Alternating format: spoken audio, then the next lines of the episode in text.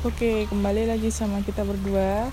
Uh, sebelumnya saya Anindya Sabila Magrisa dari Ilmu Pemerintahan. Uh, saya di sini melaksanakan kewajiban saya untuk melakukan tugas remedi mata kuliah tata kelola bencana. Oke, di sini saya sudah bersama Mas Bagas yang akan saya kepo-kepoin tentang pengalaman pribadinya. Jadi eh, gimana sih menurut Mas Bagas waktu itu waktu erupsi Gunung Merapi tahun 2010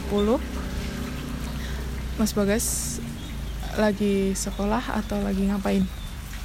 Waktu erupsi Merapi tahun 2010 itu terjadi kalau tidak salah itu waktu malam hari.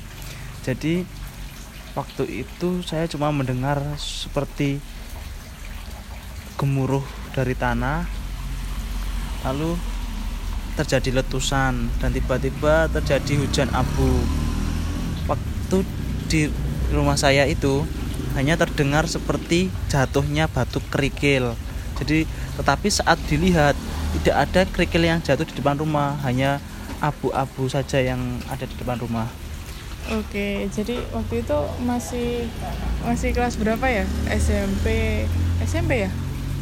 Kalau 2010 saya masih SMP. Kurang lebihnya SMP kelas 1.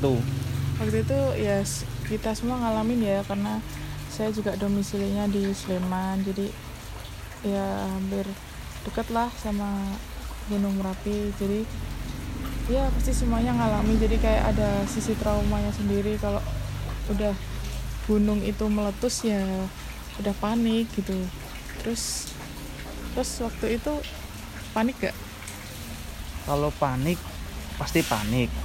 Tetapi kita berusaha untuk tidak panik karena kalau apa kita panik yang ada kita hanya akan pergi tidak, tidak mengamankan barang-barang yang ada. Waktu itu saya dengan orang tua e, mengamankan barang-barang yang sekiranya penting untuk dibawa mengungsi. Waktu itu saya pergi mengungsi ke tempat nenek saya yang jaraknya lebih jauh daripada Gunung Merapi. Uh, emang dari rumahnya Mas Bagas sampai Gunung Merapi itu kira-kira berapa radius berapa kilometer sih? Sebenarnya tidak hitungannya masih jauh tetapi masih dalam zona merah. Karena zona merah Gunung Merapi itu 20 km dari titik gunung sedangkan rumah saya itu sekitar 15 km dari titik gunung waktu itu di rumahku kira-kira 30 sampai 35 itu pun udah menurutku udah parah apalagi 15 km uh, radius 15 km terus waktu itu uh, berarti di sana hujan abu lebat ya? Ya mas maksudnya mencekam gitu ya suasananya? Kalau hujan abunya benar-benar sangat mencekam. Bahkan saking parahnya sampai hewan-hewan seperti ular tikus itu pada masuk ke rumah semua karena lingkungan di luar itu sangat panas ke, karena abu vulkanik itu mereka pada masuk ke rumah sempat itu paginya itu apa e, merescue ular dari pohon-pohon salak itu dan semua karena rumah saya kan sekitarnya semua pohon salak. Iya, by the way masih lingkungan salak. Masih lingkungan salak khas Merapi kan salak. Jadi jalan itu yang lebarnya 3 meter hanya jadi satu meter karena salak di kanan kiri itu melengkung sampai ke jalan menutupi kanan kiri satu meter satu meter. Jadi untuk mobil lewat itu tidak bisa yang hanya bisa lewat itu hanya motor. Dan waktu situasi itu sih seketika semua sekolahan semua kantor itu benar-benar libur. Dan anak-anaknya ya bagi kami sih senang-senang aja. Tapi ya suasana mencekam yeah. mencekam gimana nggak seneng ya Iya, tapi itu orang tua khawatir sekali. Walaupun kami yang anak-anak mengungsi kalau tetangga-tetangga saya kebanyakan pada mengungsi di daerah Cebungan di Melati. Yang dari daerah tempat saya ditempel.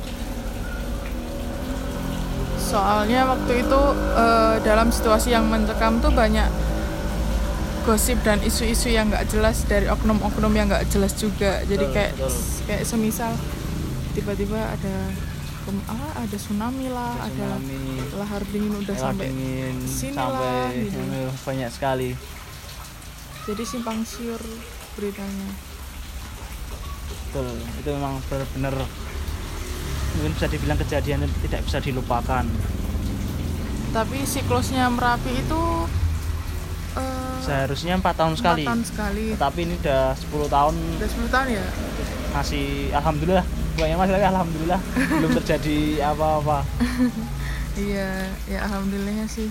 Masih Iya, aman-aman iya, aja. Walaupun sekarang udah mulai waspada dan harus tetap selalu mengantisipasi.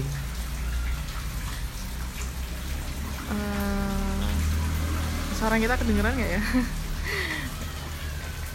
Soalnya pinggir jalan ya yang yang jelas tetap stay safe. Apalagi sekarang masa corona kayak gini. Betul betul. Nggak bisa bayangin kalau di saat corona gini ini di saat merapi lagi aktif-aktifnya setiap hari dia mengeluarkan lava walaupun hanya sedikit-sedikit tapi juga kita harus mengantisipasi. Semoga aja tidak tahun ini tidak terjadi hal-hal yang tidak diinginkan karena di saat pandemi ini kita sudah kesusahan apalagi kalau ada bencana yang lain. Sangat-sangat. Oke udah cukup sekian. Makasih Mas Bagas Iya, info dan sama-sama. pengalamannya. Maaf kalau kami kurang jelas. Terima kasih